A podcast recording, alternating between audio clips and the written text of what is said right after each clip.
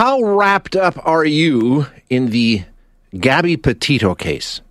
A lot of people are almost consumed by this. Uh, it's been the lead story on American newscast for a long time. Cable news devoting hours and hours and hours of coverage to this. There's a huge online community um, that has come together in an effort to solve this. Uh, it seems pretty clear cut what happened here. If you're not familiar with the case, the short of it is Gabby Petito was um, a 22 year old who was um, engaged to Brian Laundrie, and they were doing van life. Basically, they travel across the country and document their travels online, and she had a huge following, and a lot of people were interested in what they were doing. Uh, she went missing September 11th. Her body was found later in the Grand Teton campground. Um, and uh, he's vanished. He's disappeared. All kinds of questions. What happened there? That's the the long and the short of the case itself. But there's so much more to discuss here. First of all, why do we know about this case? Is a question a lot of people are asking. Um, why is the Gabby Petito case headline news across North America? It's been discussed a lot in Canada too. A lot of people say the simple answer is it's because she's a super cute white girl. Period. End of story. Because a lot of people point out, you know, there are lots of minority women who go missing all the time and they barely register. So, you know, we need to take a look at that. Also, what can it teach us about domestic violence situations and how they affect young women? Because they do quite a bit. So, there's a lot of different angles we can look at and maybe learn something about the way we view uh, these kinds of incidents uh, and why this one grabs so much attention. So, we're going to chat with Elizabeth Renzetti, who's a journalist with the Globe and Mail. She joins us now. Hi, Elizabeth. Thank you for your time today. Glad to be here, Shay. So, yeah, why don't we just start? First of all, why are we talking about Gabby Petito? Why do you think this case became such a massive story when there's so many other stories every single day that barely get any attention? Um, that's an excellent, excellent question. It's kind of the central question, and I think you touched on some of the reasons in your introduction. And in fact, if we think about like how you know who can we name, um, you know, women in peril over the past, say, 10 years? Uh, Elizabeth Smart or Laci Peterson. There are people who spring to mind, and they almost always fit a typical demographic, which is that they are um, young, middle class, um, white women. Um, and those are the women who are actually not disproportionately affected by violence. So why are we concentrating on them? And I think it's because we have sort of culturally inherited this idea that those are people kind of more uh, deserving of sympathy or empathy than other people. But then there are also there's this true crime element that you also got at, yeah. which I think we can't discount, and it has to do with the mysterious aspects of the um, crime and the fact that people are stuck inside with their computers right now, and so there's a lot of kind of internet sleuthing going on. And we can't discount the fact that she had a pretty good following to begin with. She was quite popular on social media with her van life blogging. She was indeed, and she um, the the image she presented of she and her fiance was this kind of millennial idealized vision of them on the road together in their van, quite in love, picture perfect, in front of these, you know, um, like landmarks of the United States West.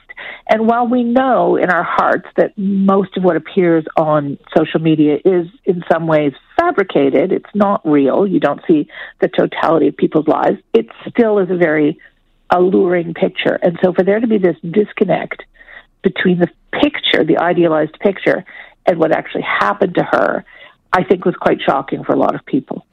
Yeah, I mean, we, we've talked about that before, right? In terms of um, what we see on social media is sort of the absolute perfect representation of our lives. But, uh, you know, especially when you're traveling and you're blogging, you've got that huge following.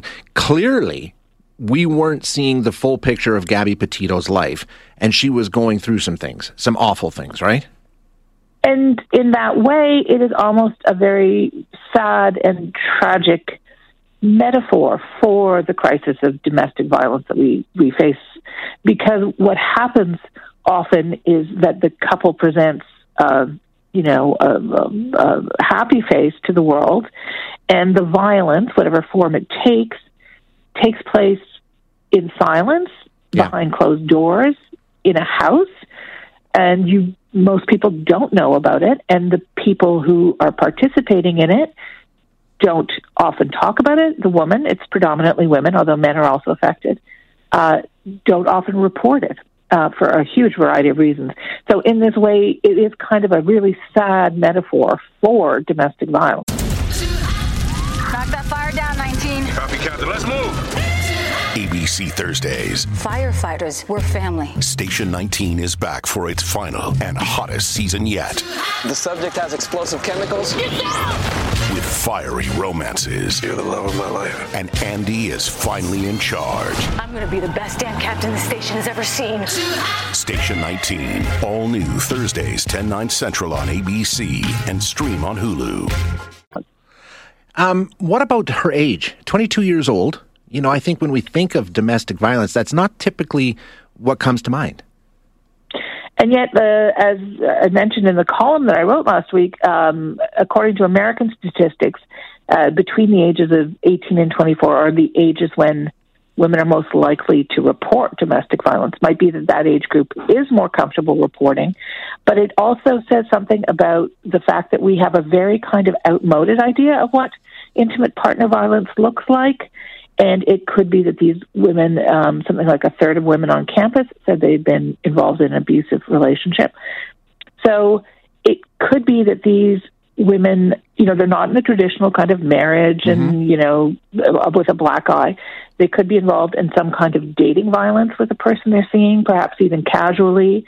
Um, it, it, and violence takes different forms these days, too, which we aren't also um, really aware of, like, for example, what they call tech enabled harassment. So that's where one partner uses technology to control, manipulate, and exploit the other partner. So young women are experiencing all of these things, um, and perhaps more often than we realize. And I think one aspect to this case that I think a lot of people are going to if if it leads to something, uh, and we can all hope that you know whenever there's a tragedy like this, it leads to improvements in other areas. A lot of people talking about the fact that concerned citizens called police and reported an incident. I can't remember what town they were. I think they were in Utah somewhere, uh, yeah. and said that he saw her. Hit, she saw they saw him hit her and reported right. it to the police. And when the police showed up, he managed to convince them that he was the victim. Um, yeah. And it's sort of the way that we handle these kinds of incidents, generally speaking, right? Yeah, so there's a lot of um, sort of schools of thought now, uh, you know, people who study um, this kind of violence who believe that we have to rethink the role of policing in investigating and approaching um, domestic violence. So, for example, um, they need police need better training. Obviously, that's the very first thing. Um, they have to get rid of kind of old school ideas about, you know, often they don't want to go to domestic violence calls. They're apparently like the most they consider them to be kind of the worst nuisance calls. And then the other thing is, what if police aren't the people who respond? What if we have, for example, social workers who respond with police backup in case things turn, um, you know, nasty or violent?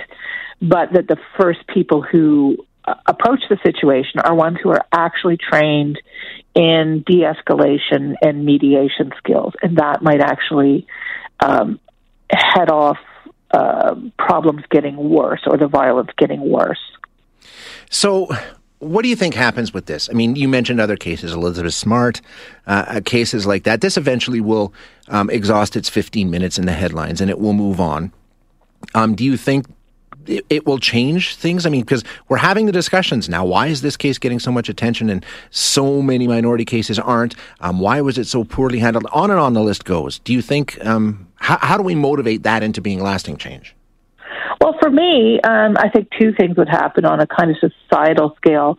We would, for example, look at um, our own crisis of missing and murdered uh, Indigenous women and put pressure on the government to actually implement the recommendations uh, of the report, which are two years old now and haven't been um, implemented. We would ask why. What are the systemic and societal reasons why um, Indigenous women face more violence uh, in this country, and why are their murders solved at a not solved as often as the murders of white women.